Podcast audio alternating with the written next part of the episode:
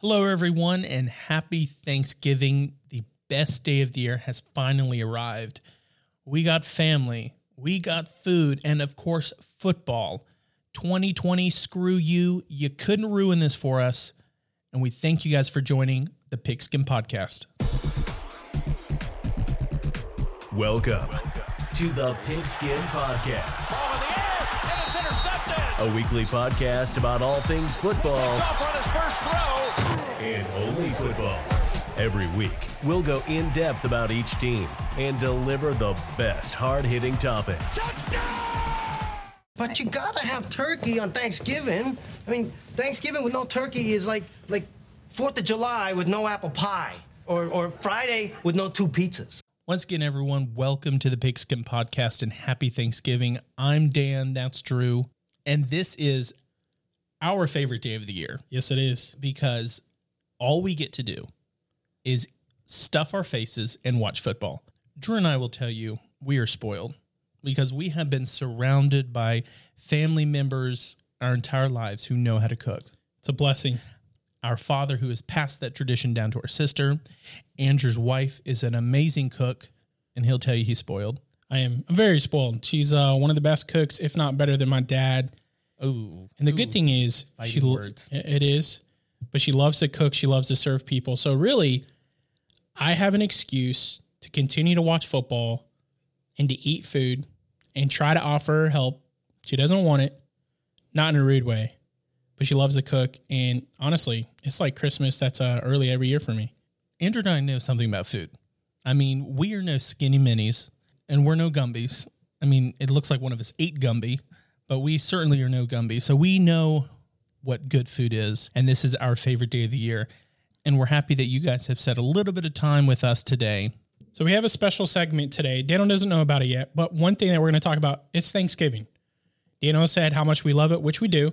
We're gonna bet we're gonna bust out some some Thanksgiving stereotypes that we're gonna apply to either players or teams. Mm-hmm. That was Dano's idea. I kind of like it. We're gonna roll with it. We're first gonna start out with some NFL news that's uh, that's happened this past week. First thing, Joe Burrow unfortunately being done for the season tearing his ACL and MCL, and he's also got some structural damage. Now, they said, the doctor said that it's maybe not as bad as what they anticipated. Regardless, the fact that we're losing him for the rest of the season is unfortunate because I believe that he was in contention for Offensive Rookie of the Year, and now that has diminished. I hope his injury is not as bad because he was doing fantastic. But at this point, the Bengals, just a little fantasy advice if you have any Bengals players, just go ahead and drop them. Or trade them. Try to trade them away in some way, shape, or form. But Yeah, to When I- some sucker who doesn't know what they're doing. Yeah, when I saw the injury, it reminded me of Teddy Bridgewater back when in Minnesota.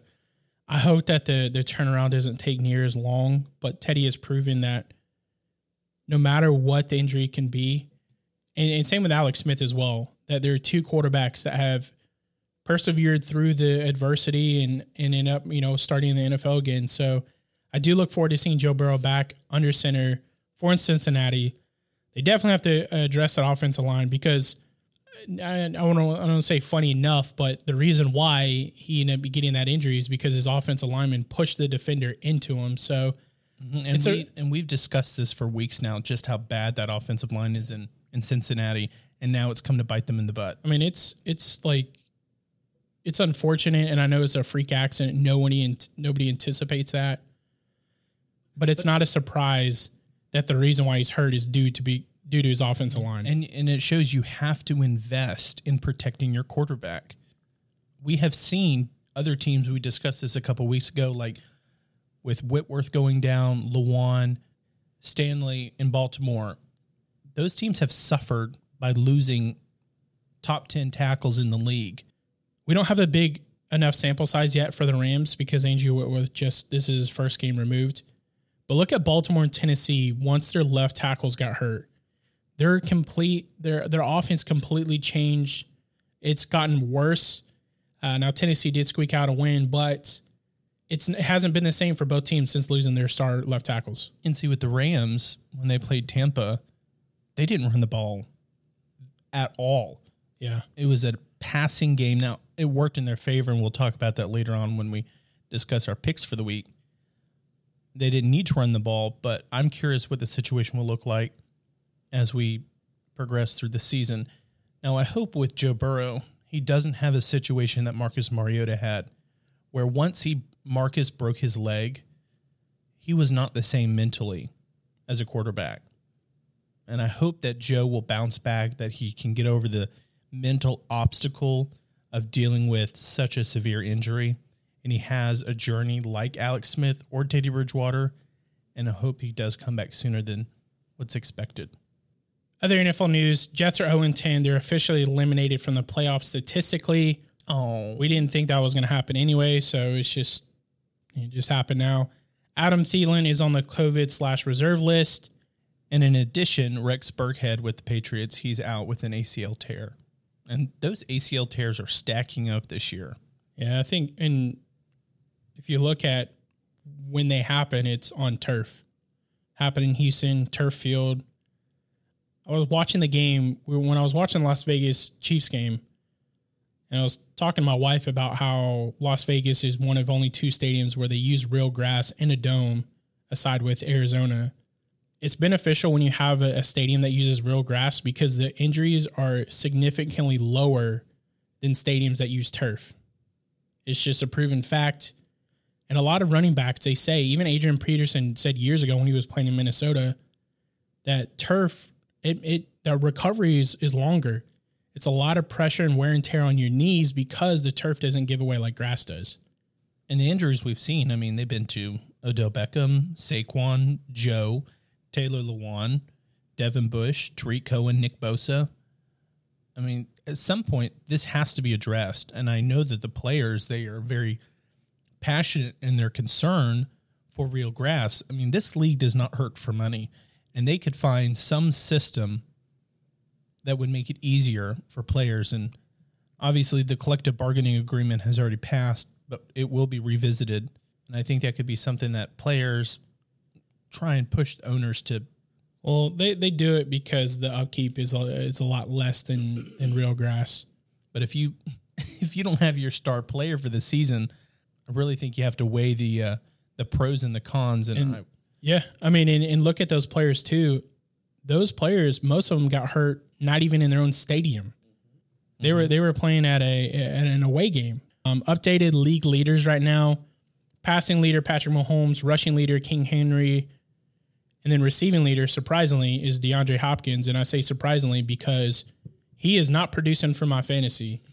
I had Julio Jones, Justin Jefferson, and DeAndre Hopkins. DeAndre Hopkins, and I lost my fantasy by not even a single point. It was less than a point because DeAndre and Julio decided Not to show up for that game. it's it's insane. Uh, it's unfortunate. I mean, my my receiver, my fantasy is loaded with talent, um, but it's just the reality. It's how it is. And then lastly, the biggest thing that just broke yesterday: Ravens and Steelers has been postponed. It's going to be a Sunday afternoon game, and honestly, I'm I'm a little frustrated with the NFL and the networks not wanting to shift one of the earlier games to nighttime. What's frustrating for me is, yeah, it's unfortunate that we're going to be down a game, and I don't understand why the networks wouldn't want to shift. Like CBS, your game is at one o'clock. Why wouldn't you want to shift it till eight to eight thirty in the evening? Yeah, Give, I'd be I'd be all up on that.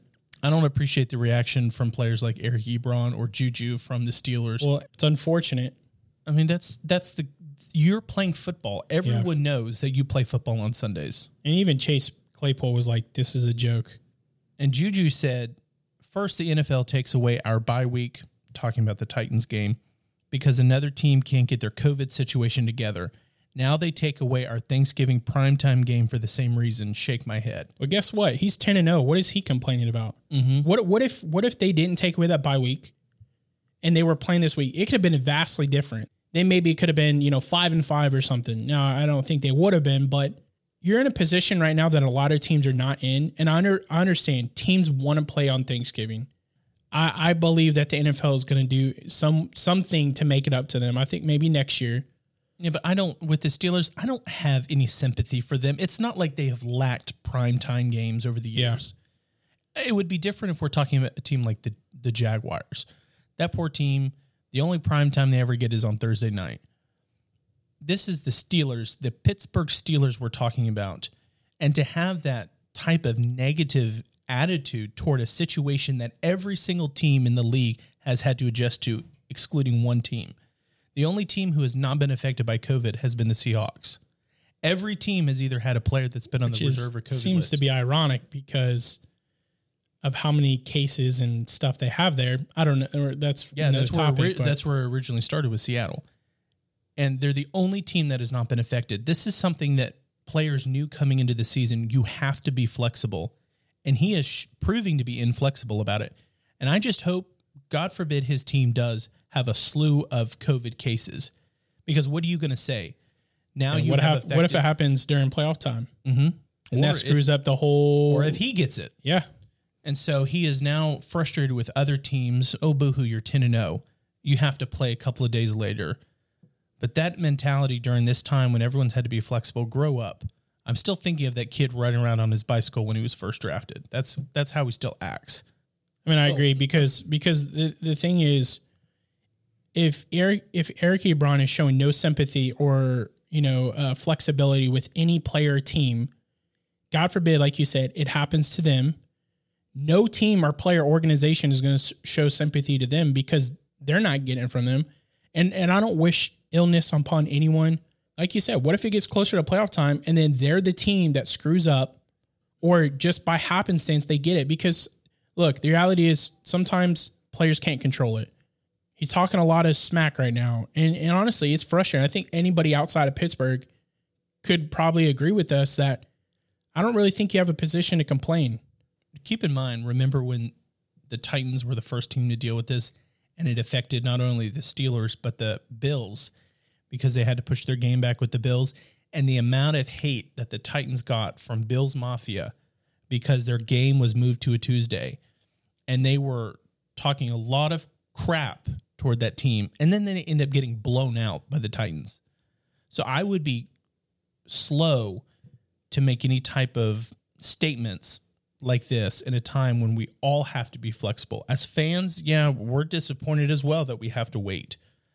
But that's just the situation that we're in this year. Well, and then I would pose a question to Steelers fans and Bills fans. If you played the games that you were supposed to play on the days you were meant to play, and it meant that you were not going to have the record that you do now, that you're not leading your divisions, that you're not one of the best teams in the AFC, would you take that trade? I guarantee all the fans would not take that trade. I, I I think they would rather be in the position they are now, but it could be much worse. All right, enough with all the kind of uh, negativeness of this. This is supposed to be a happy Thanksgiving special. It's the best day of the year. I want to go into asking Dano a little Thanksgiving trivia. I'm going to ask a couple of questions. you guys can play. tri- Uh, I love trivia. you can play at home too. Now, a couple of these questions, eh, a little bit about Thanksgiving, but most of them are in regard to Thanksgiving football itself. Okay. So, the first question I want to ask you: How long was the first Thanksgiving celebration? With the Pilgrims and the Native Americans? Uh, I would assume so. I didn't get that uh, context when I asked this when I looked up this question. I would say a couple of days. Okay, are you talking about a couple as in two or a couple as in? Oh, mm, uh, I'll say th- uh, four. We'll say four days. It was three days. Dang, I almost went with three. Three days. Second question: How many calories, on average, are consumed per person on Thanksgiving dinner? Is it A twenty three hundred, B sixty two hundred, C five thousand, or D forty five hundred? Well, if it was just based off us two, we would definitely consume that 60 something hundred calories. Uh, I'll go with four. Would you say 4,000? Forty five hundred. 4,500. Yeah. That is right. Forty five hundred for Thanksgiving dinner. That's not even the whole Oh. day. Ooh. How on average? How on on earth is that an average? Now, probably because someone is sliding some uh, pecan pie or something. That's a lot of calories. I don't know. Maybe I'm doubling that. I don't you- know. And you feel it after you're done. You just You want do. to lay on the couch and watch some football. Well, now you can't even watch football at night. Uh, So now you're going to be having a brick uh, in your stomach, and you're going to be sad because there's going to be no football on. Third question: When was the first Thanksgiving NFL game? well, I'm going to guess that the first game had to be the Lions because they seem to play every year.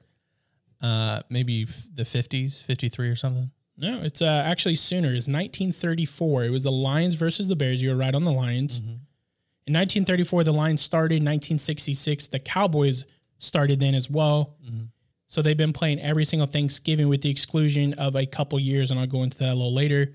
And then 2006, the NFL added a third game, which has a rotating host. And honestly, like I love the tradition of the Cowboys and the Lions. I think that they should always play on Thanksgiving.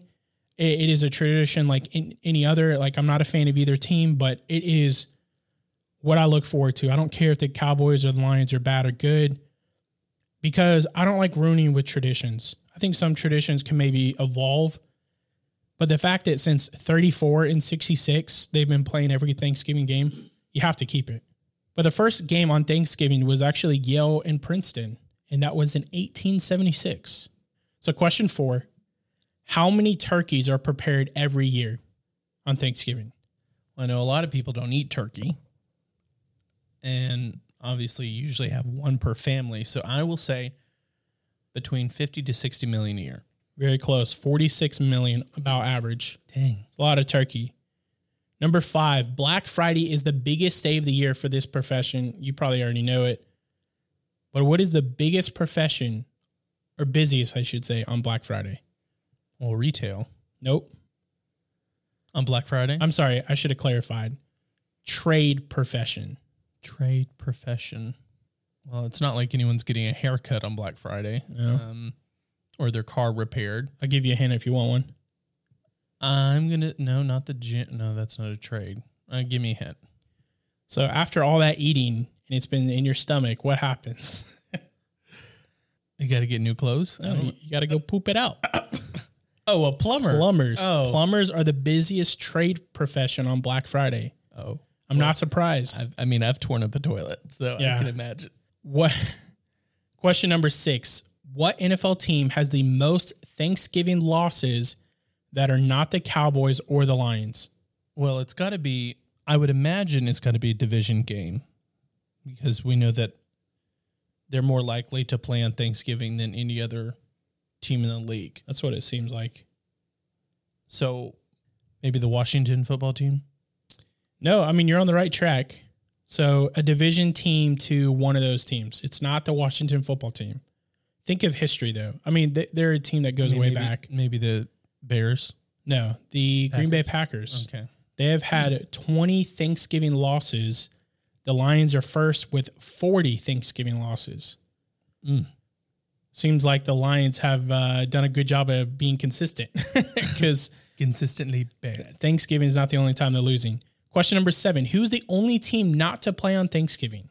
Is it A, the 49ers, B, the Texans, C, the Cardinals, or D, the Jaguars? I was going to say the Jaguars before you even gave me options. Jaguars are the only team not to play on Thanksgiving Day yet. And Okay, no one wants to see honestly. I think the NFL one is going to keep it that way. Yeah.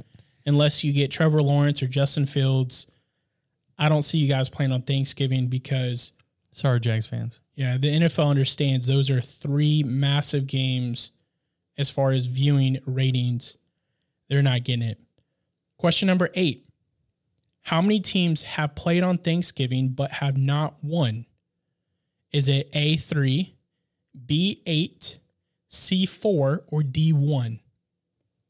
I'm going to say eight. It's got to be the, the largest number on that list. That's uh that's too much. It's going to be A3. The only teams that have not won on Thanksgiving are the Browns. They're 0 3. And then the Bengals and the Buccaneers are 0 1. I guess we're not going to see the Browns on Thanksgiving for a while either. Probably not. Question number 9. And this goes into what I said earlier about Cowboys and Lions missing a couple years. What was the only time Thanksgiving games were not played? You're a history buff. You should know this. Well, I'd say World War II has to be one of them. What was the only time? So there's there's Oh. only one guess. Well, you said, okay, well, World War II. That's correct. World War II from 1941 to 1944, there were no Thanksgiving games played. Thank you for everyone for their service. But question number 10 is the last question.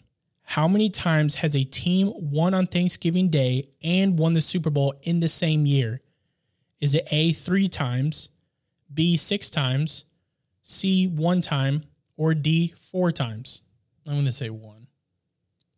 It's actually four. The Cowboys did it three times It must have been during the 90s, obviously. when they went. Yep, and then the Dolphins did it one time, and the one time that they won it is when they beat the Cowboys. That's interesting. So it's only four times that a team has won on Thanksgiving and won the Super Bowl in the same year. L. Barry Sanders, I formation. Give to Barry. Cut back over the middle of the 25 to the 20. Breaks a tackle to the 15. Stop, starts 10 5. Touchdown Lions. Holy mackerel. And they reverse it with Austin carrying it. Williams out in front, blocking, and Miles Austin. There are no flags. Jones delivers the block. Touchdown. Both of those audio clips, I don't know about you guys, but help me reminisce on how beautiful Thanksgiving games are. We're going to get into a segment that I spoke about in the beginning about Thanksgiving traditions, right? Who doesn't love Thanksgiving traditions? How it's going to go is we're going to give three Thanksgiving things that Dan and I both love. And there are going to be three of things that Daniel and I, you know, maybe don't agree with or think that oh, traditions or foods or, or on Turkey Day or, or shouldn't exist. But the first one being, well, I'll let you go first, Daniel. Okay. Just a little public service announcement before we go. While we're on the topic of Thanksgiving, there's a difference between stuffing and dressing. If it Yes. goes in the bird, it is called stuffing. And it's so good. If it's not cooked in the bird, it is called dressing. And you throw it out. no, that's No, no. quite the opposite. No, you throw it if out. If it's in the bird, it's all mushy. delicious. No, No, it's good. No, no. Okay, It we- tastes better. We already have our first split. You're already wrong. We haven't even gone through it. We are already wrong before we even start. the fact that it's called dressing, it, it- But I like not- it. I like it to to be firm and to not feel like I'm. I could potentially get salmonella because it's been stuffed inside a raw turkey. But That's anyway, been cooked. But anyway, that's beside the point. An argument for another day.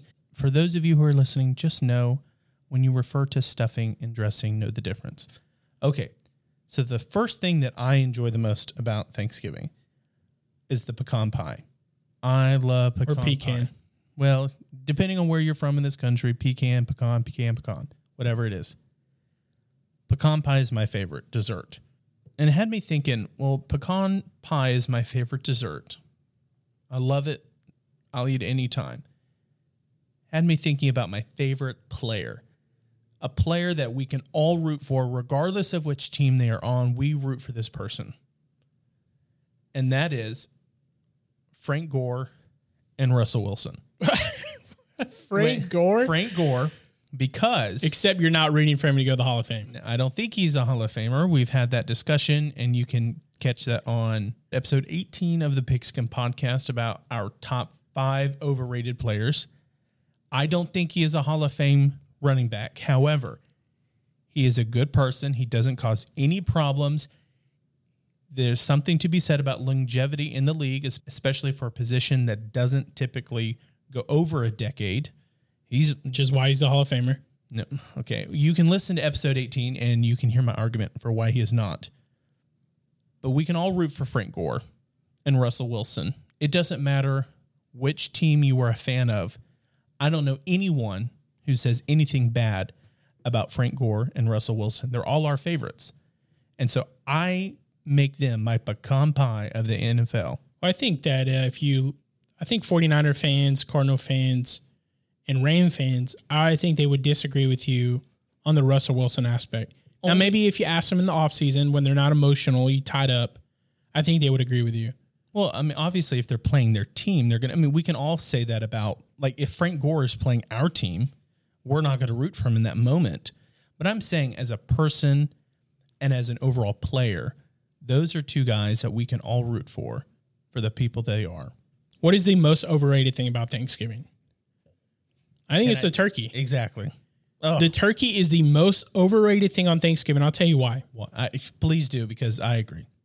It's dry most of the time. Exactly. And people are probably saying, you know what? Well, you're not cooking it right. No, I don't the, care. The thing is, the, to be able to make it taste good, you got to brine it. You got to saturate it. Well, I'm gonna go into that.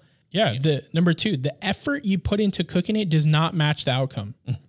yes. You have to spend countless hours of doing what Daniel said. You got to prepare that bird, and it's just too much time and, and little little bit of reward from it. And the thing is, people only do it for tradition. Yeah, I mean, what Well, time and in we- the year but we have talked about tradition, which we love. we like tradition, but we watch football games all year long. I'm saying with a turkey, when have you ever been in the middle of May and said, you know what? Man, I want a turkey. I want a turkey. I'm going to roast myself a turkey. We only do it simply because it's tradition. I, I would agree, and I think alongside that, it's bulky and it takes up half the table.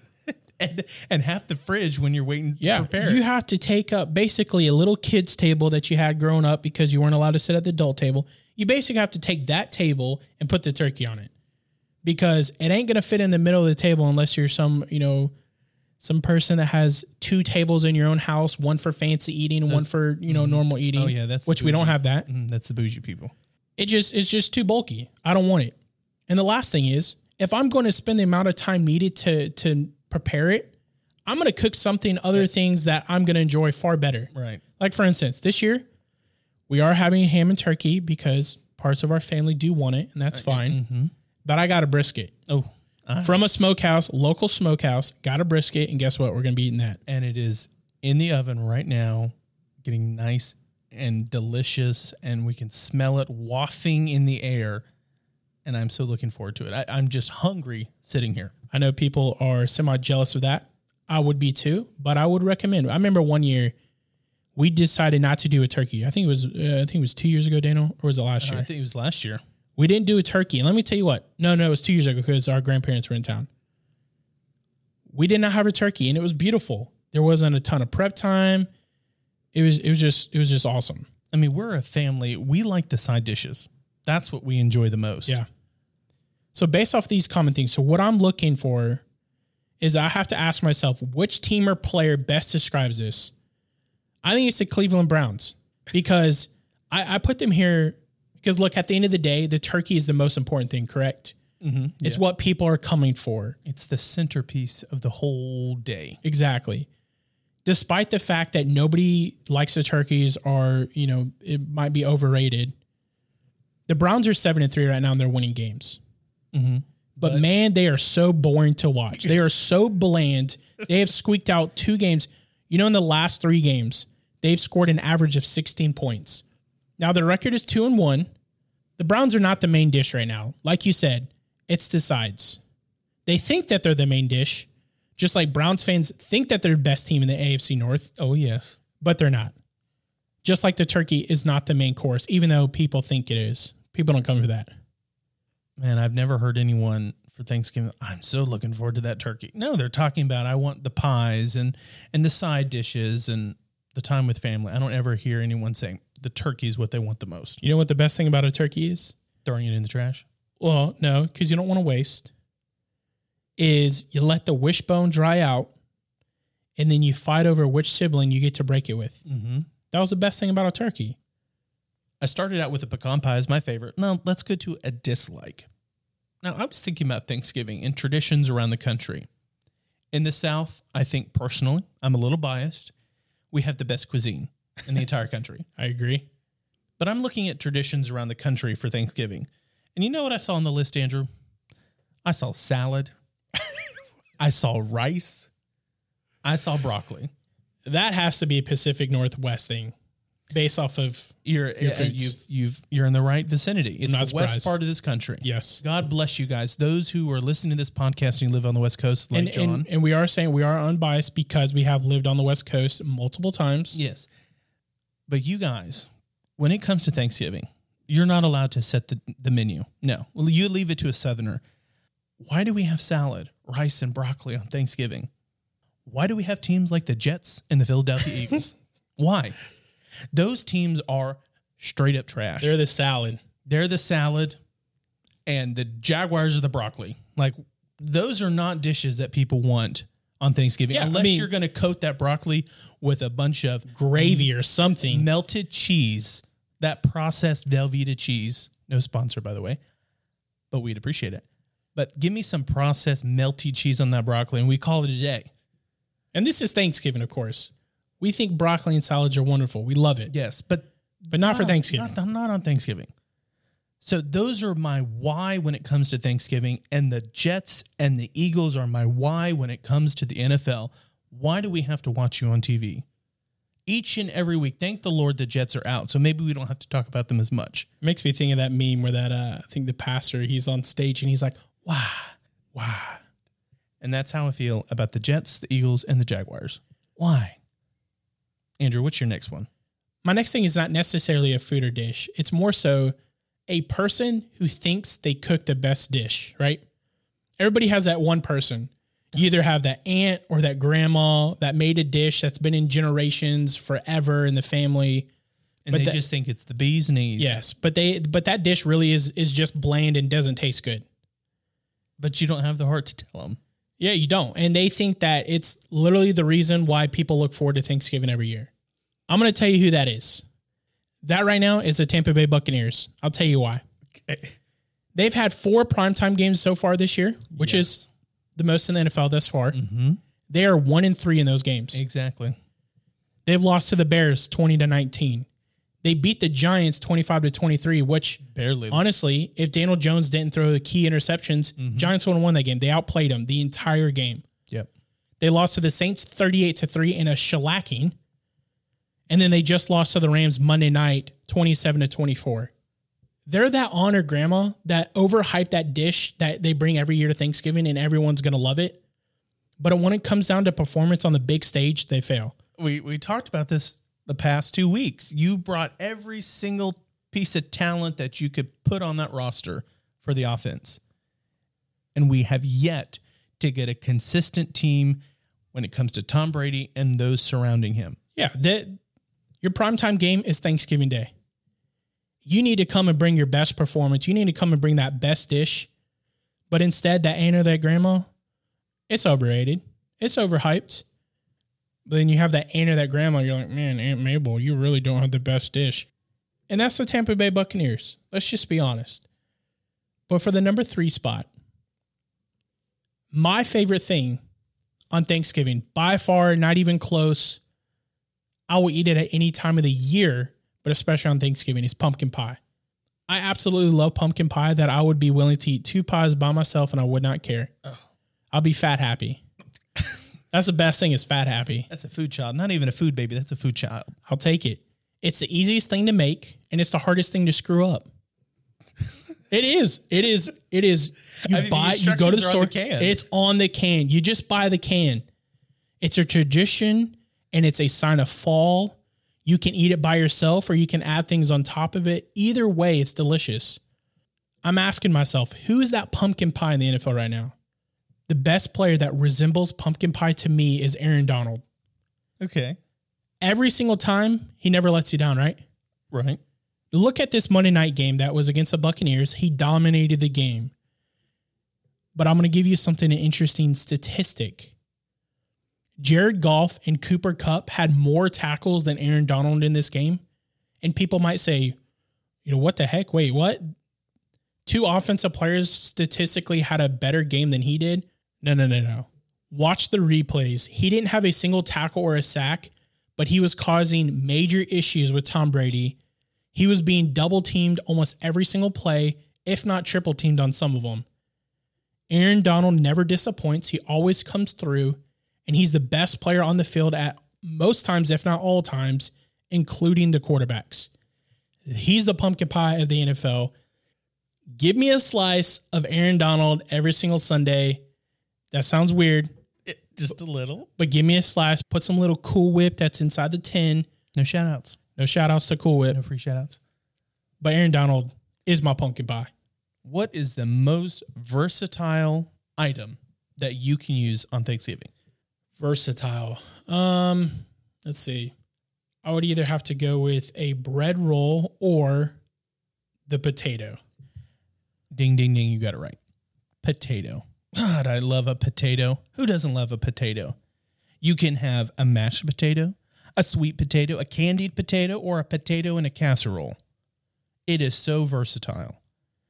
It's the Swiss army of ingredients and the most versatile for Thanksgiving. And I'm thinking two people when it comes to being a Swiss army knife in the NFL or the potato of the NFL. And I know that they would love to be known as a potato. but the two people that come to mind are first and foremost Kyler Murray I got. I already know the other one you're gonna say, but go ahead. No, no. Uh, tell me. no, who- you you surprise us. I'm going to say Mike Vrabel. What? Okay. I was I was gonna go with Alvin Kamara because I know how much you love him and he can do all things. But I like your two. Go ahead. Well, now that you say Alvin Kamara, now I'm second guessing myself. But anyways, Kyler Murray, because he can run it and he can throw it. He is a slippery little one. He's better than Cam Newton. And You're talking about Cam Newton in his prime or Cam Newton now? well, coming into his first few years in the NFL, Yeah. And better than Russell Wilson, who's also known as being a slipper. I'm saying when they first started, I know that Russell Wilson went to the Super Bowl, but I'm saying in terms of their versatility, Russell Wilson had the benefit of having the best defense when he went to the Super Bowl. Mm-hmm. I'm saying as just strictly as a player, he is a Swiss Army knife. Mike Vrabel, Super Bowl winning player, head coach that hasn't had a losing season yet, went to the AFC Championship last year. We have seen time and again his ability to use penalties and game rules to his advantage. He's a Swiss Army knife in his ability to play and to coach and to manage a game. So I consider Vrabes and Kyler the potato of the NFL. The potato. and when it comes to Thanksgiving, there's always that one person that wants to do a turkey trot. Andrew, you know what a turkey trot is? Is that uh like a like a turkey run? exactly. That's exactly what it is. Like your four or your There's- yeah four K or whatever. There's always 5K? that one family member who wants to get up at six or seven in the morning, get all decked out in their winter running gear, and wants to try and drag us along for a little turkey trot before we stuff our faces. First off, I don't like you. I don't want to do that on the best day of the year. That's a punishment. That's not something for fun. So there's always that one person who wants to do what you don't want to do, and you can't stand it. And I'm thinking when it comes to the NFL, there are certain players and teams that I can't stand. the player that I can't stand the most is Earl Thomas. Oh gosh. Yes, he's high on my list too. Look, when he was in Seattle, his attitude, I mean, we saw Andrew talked about this a couple weeks ago when he flipped off the Seahawks as he was being carted off the field. He runs It's unfortunate. I mean, he got hurt, Mm-hmm. but I don't like how he handled it. He talked a lot of crap last year before the Titans played the Ravens in the divisional round. Talked a lot of crap with Derrick Henry that he's not Mm-hmm. That hard to tackle. Uh-huh, and he ended up being his lead blocker. Yep, sure did. So good for Earl. At least he's being a team player, just happened to be the other team. but Earl Thomas, I've never appreciated his attitude. And after seeing what Eric Ebron and Juju said yesterday regarding the games, I think I would add one of them to the list as well. When it comes to teams that I don't like, I would be a dum dum to name a team because I know some of you out there probably are fans of teams and I don't want to offend you. But that is my turkey trot. Earl Thomas, you are my turkey trot, the person that we can't stand. So every year, we always have that one lazy person who doesn't contribute whatsoever to Thanksgiving, right? Would you agree? I do. That lazy person is that one family member that comes every year but doesn't contribute to the food itself. Now, the food in this case is fantasy football. And that lazy person are the Los Angeles Rams. they are so frustrating. They don't contribute to any one specific team every single week. Yeah. They come in spurts and you don't even know who to start. Let's look at some fantasy numbers and give you the position where they rank. You know, stats are important. okay, well, let me ask you Cooper Kupp because he's on my fantasy. Yeah. And I never know when to bench him or start him. I don't either. I honestly don't know. I think he I think Robert Woods was only projected to have like six or seven points this past matchup, this past Monday, and he got up over he had over 20 points. So I don't know. But for Jared Goff, he's the 20th ranked best fantasy QB. Hmm. Robert Woods, he's the 22nd best ranked wide receiver. Cooper Kupp being the 31st. Well, it sure feels like it on my fantasy because goodness gracious, I get nothing from him. Henderson and Brown, their running backs, are both ranked at 23rd and 32 at their respective positions. Their best position is their defense, which is ranked number six. So, my point is, every year they show up, and you have to say, well, they're family, and that's what's most important. just like the Rams are winning games, and fantasy is not the most important thing because they're continuing to win those games. It's just the fact that they're there because they're family. They're there because they are winning games. They're one of the best teams in the NFL. But they're that lazy person in the fact that they're not producing when it comes to fantasy because you don't know who's going to start. Now, Sean McVay does, he could not care less about our fantasy points. And most players would agree. They couldn't give a flying rip. I get that, but this is also look, this is our podcast and we want to make it a little interesting to you guys. But they are that lazy person that comes up every single year just because they're family, but they don't contribute. One of the best things at Thanksgiving dinner easily has to be mac and cheese. People come for the sides like Dan and I spoke of. And mac and cheese is an American hero, right? God bless mac and cheese. It's the best non-dessert food at the gathering. Though stuffing, you know, is is a close one. Who's the best side dish in the NFL?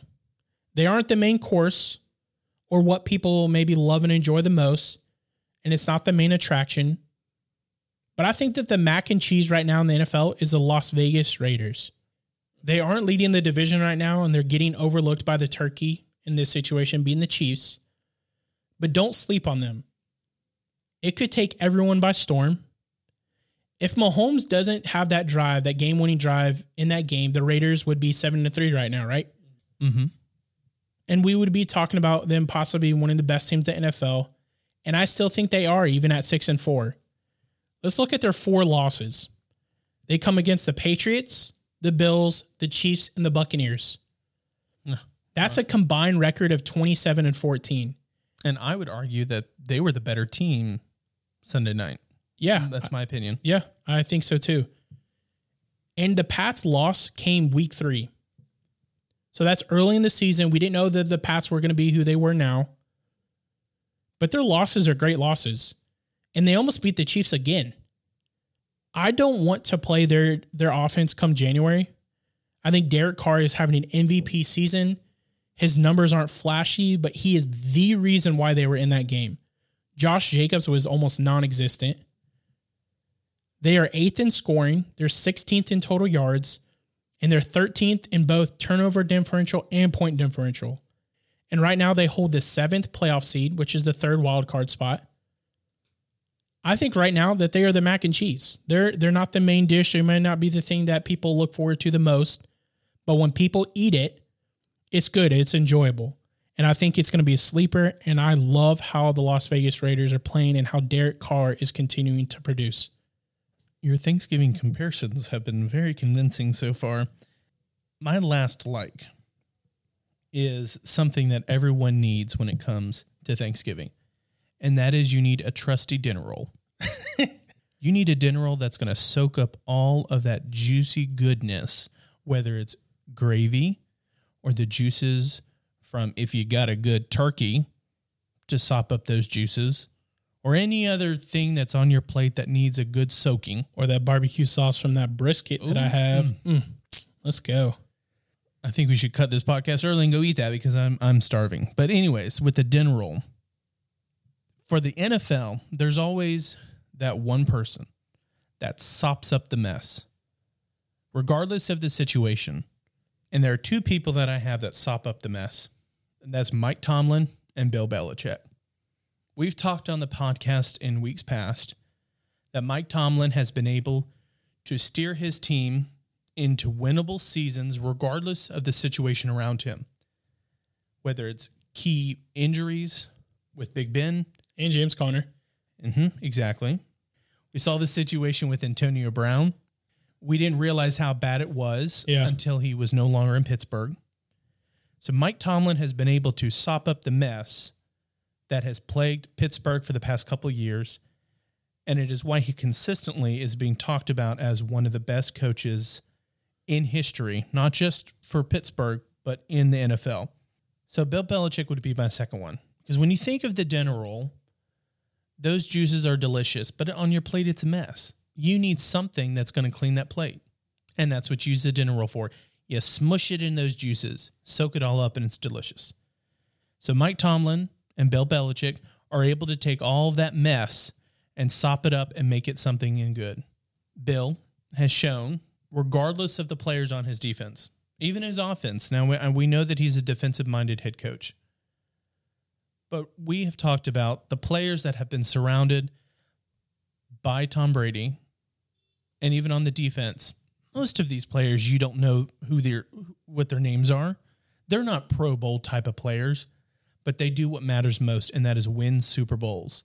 And that is what Bill Belichick has done throughout his entire career, specifically in New England.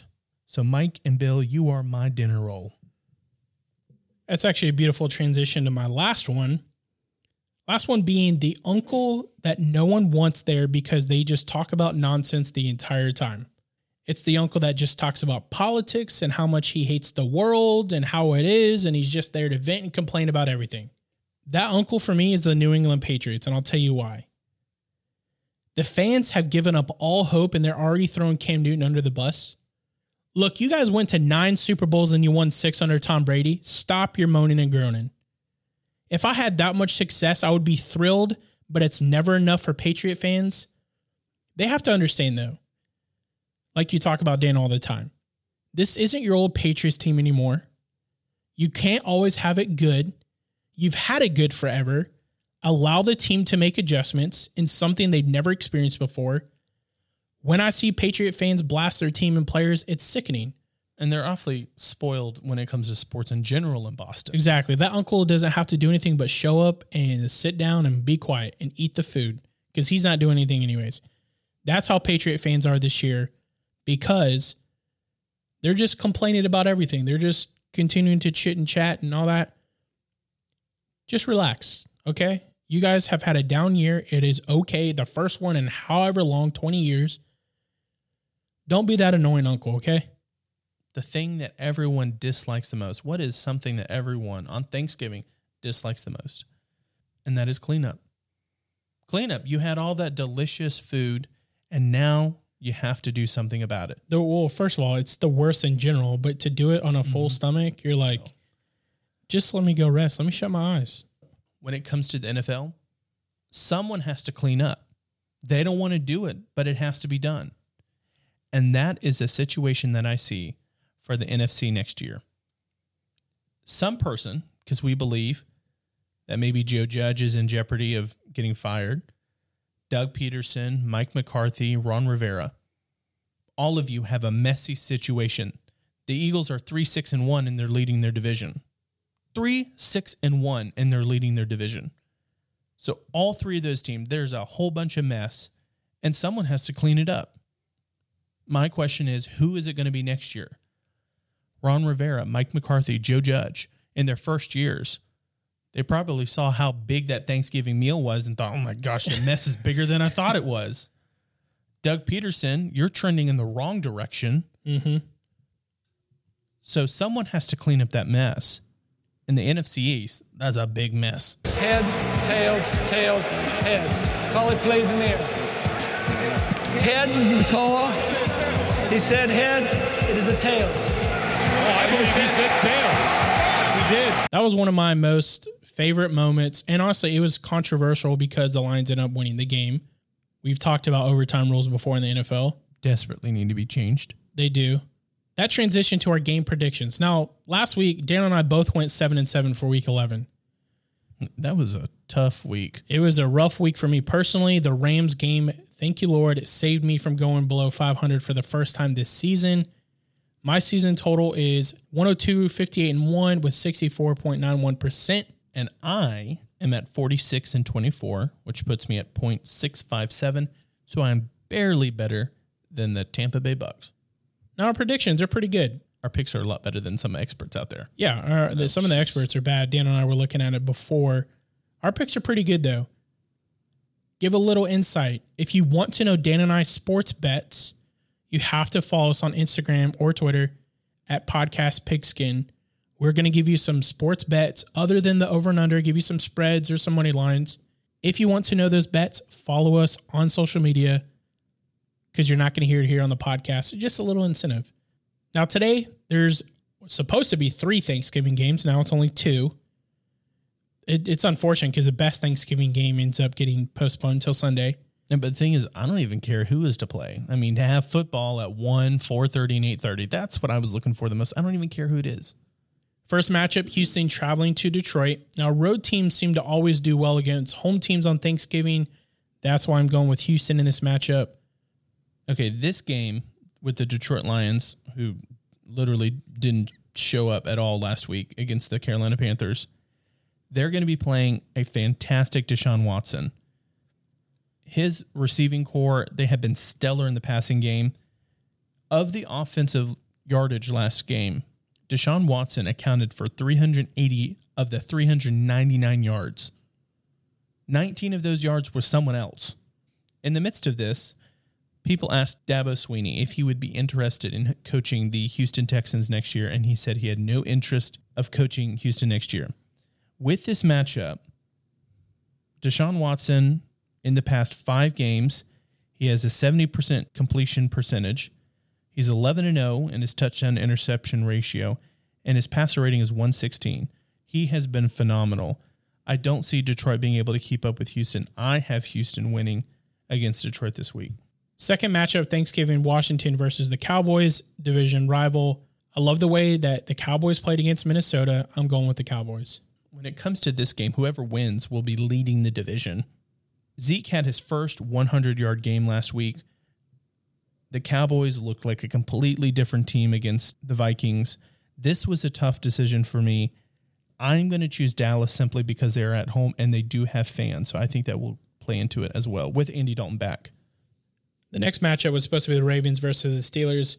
So we'll assume that they do play on Sunday. It's not a guarantee yet. The Ravens are spiraling out of control. The Steelers are rolling. I'm going with Pittsburgh. What's interesting about Baltimore is they are fourth in the league when it comes to point differential. Having players and personnel missing because of COVID, you're missing your top two running backs. I don't see Baltimore being able, it was going to be difficult in the first place to be able to beat Pittsburgh. But since you are missing some key running backs, I don't see them being able to go against Pittsburgh. I have the Steelers winning on Sunday. At this moment, they will be playing Sunday. I'm hoping I'm not eating my words on this next game. Titans traveling to Indianapolis. I said last week on the podcast that the Titans are a vastly different team on the road. They proved that to be in Baltimore.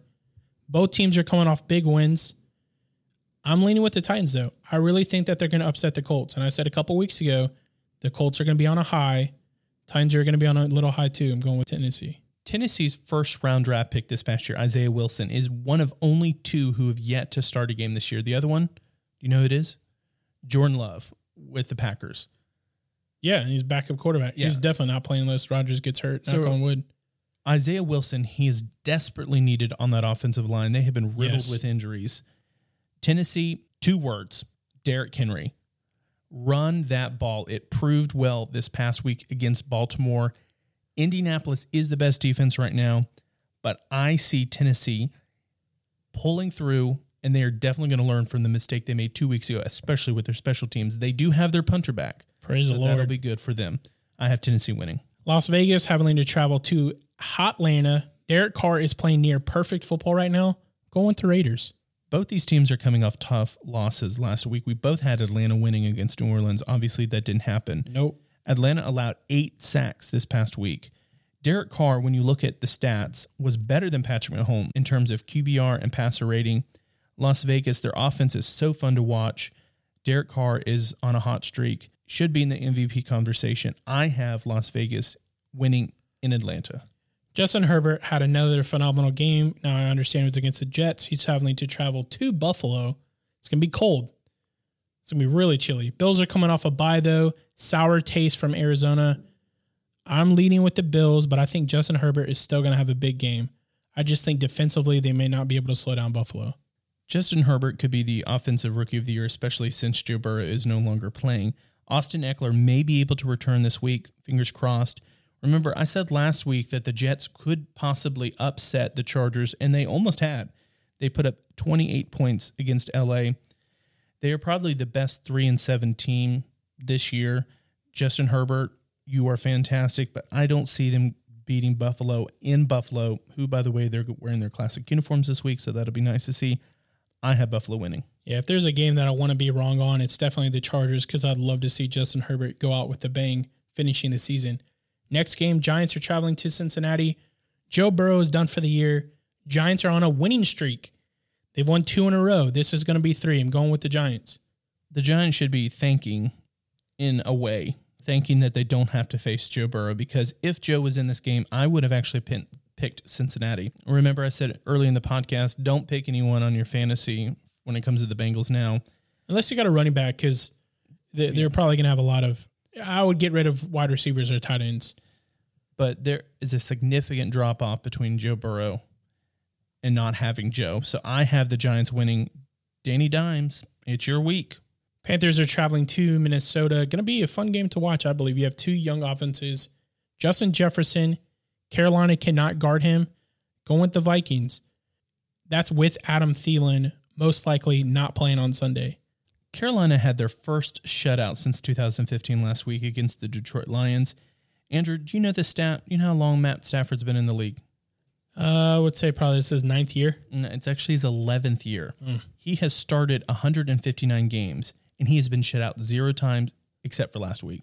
You know, and, and before you give your prediction, I love with Aaron Rodgers, he had he was on with Pat McAfee, and he said on there that the most underrated or probably overlooked quarterback in the league right now is Matthew Stafford. Mm-hmm. I would agree with that. Matthew Stafford, I understand they got shut out last week against Carolina, but Matthew Stafford is the best thing that's happened to Detroit since Barry Sanders. Oh, Calvin Johnson too.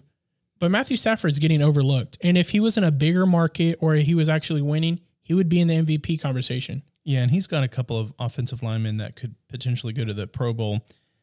I just can't believe in 11 years he's never been shut out until last week. With Carolina, Christian McCaffrey could potentially return this week, but I don't know why you would.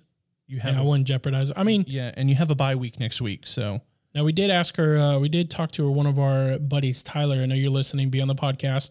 We he asked. He posed a question to us: Should the Panthers win and try to make playoffs, or should they lose and try to get a playoff spot? The thing is, the NFC is so bad right now on the tail end. Mm-hmm. You're only two games back from a wild card spot, and we're only in week twelve. I'm if I'm in that position and I'm Carolina, I'm trying to make playoffs. You're in that middle draft position right now where you know what, if you try to win games, you might move three or four spots back, not a big deal. But I want to make playoffs. So to answer your question, Tyler, I'm pushing for the playoffs right now. I'm only two games back as the Panthers. You possibly get Christian McCaffrey back, and if you've you've put yourself in a position where you know you can win without him, just think about the things you can do when you have him back. I also look at it from the point of view is you want to win games because going into next year, you want to know what you need to improve on. Yeah. By winning games and tr- going with an all-out effort, when you're going into the offseason into the draft, you want to know what positions you need help on. If you tank at this point, it's very hard to see what you need to improve on. Well, it's just like the Jags and the Jets. You know, you need everything. Well, unless you're the, and then, then you're like the Bengals, you just need an offensive line because you have a great re- young receiving corps. Joe Burrow will be back next year. I, I agree with your valid point that you need to know what your team needs to address in the offseason. Play for the playoffs. If you are in within reach, go for it. Or you could be the NFC East and win the division and still be one of the worst teams in the NFL. Thing is, like, you could be second place in the division and still have like a top five pick. It's insane. with the playoffs this year, it's a good example of you want to be that fifth seed in the NFC because you have to play the fourth seed. Yes. So if you're the Tampa Bay Buccaneers, can you imagine you may end up playing the Washington football team? I'll take it. That's a pretty good situation. But going back to this pick, Carolina against Minnesota, they're coming off a tough loss against the Cowboys. I have Minnesota winning if Christian McCaffrey comes back, which I don't think he will for just one game. It could be closer, but I still have Minnesota winning. Arizona Cardinals are traveling to New England. And I know I'm beating a dead horse by picking the Patriots week after week. I genuinely believe that this is going to be a game where the Cardinals slip up just a little bit. I'm going with the Patriots. I, I It's going to be cold. I I don't know. I just just one of those feelings I'm getting that I, I'm just picking the Patriots. I mm. really can't explain it. I'm picking them. I could see that happening because Bill Belichick, he listens to this podcast and he does things in spite of me. the Arizona Cardinals, I said earlier, Kyler Murray is playing better than Cam Newton or Lamar Jackson did in their first years. James White should be back this week. I just don't see New England being able to hold back the Arizona Cardinals offensively. They are a fantastic team. The defense is middle of the league. I have Arizona in New England winning. Dolphins are traveling to New York to play the Jets. Jets are 0 10. I'm going with the Dolphins. Last week I said the Jets and the Chargers could be a trap game. This could be another trap game situation because Miami is a divisional team. The Jets are staring down at 0 16, which would only be the third time in NFL history that that's happened. Tua will start this week, even though he was pulled in the last game. Miami has actually suffered 10 road loss games versus losing teams. So this is prime for the picking in a trap game. But the Jets, they're just not good. I've got Miami winning in the Meadowlands. My upset pick of the week Cleveland Browns are traveling to Jacksonville. The Browns are barely squeaking by. I said it earlier. I'm going with Jacksonville with the upset. Now, I do recall last week you said Doug Marrone was going to be fired after playing the Steelers. I'm sorry, I was wrong this week. Yeah. So, well, we admit when we are wrong, and I think you know, obviously, you were wrong on that one. Cleveland is one and three against teams with winning records. Luckily for Cleveland, they're not playing a team with a winning record. I have Cleveland winning, and I just want to give you this tidbit of information. Did you know that Dak Prescott has more passing yards in the five games he played than Baker Mayfield, Nick Foles, and Drew Lock? I believe it. That's just um, this team. Baker's overrated. He is overrated. And this Cleveland team, uh, you have the benefit of having a fantastic defense, which shout out because I used him in all three of my fantasies last week and I got over 20 points. Their offensive line is top 10 in the league, and he's benefited from that. I still have Cleveland winning in spite of all of this. Saints are traveling to Mile High. Taysom Hill cannot be stopped. This is going to be a game where he's utilized probably the most he's ever been. I understand he's starting quarterback now, but because it's going to be in Mile High and it's going to be cold, I think that Sean Payton is going to utilize his feet more than he ever has going with the Saints. This past week, Taysom was the only quarterback in the NFC South who didn't have an interception. The other three had two interceptions. Taysom had zero. New Orleans is on a seven game winning streak.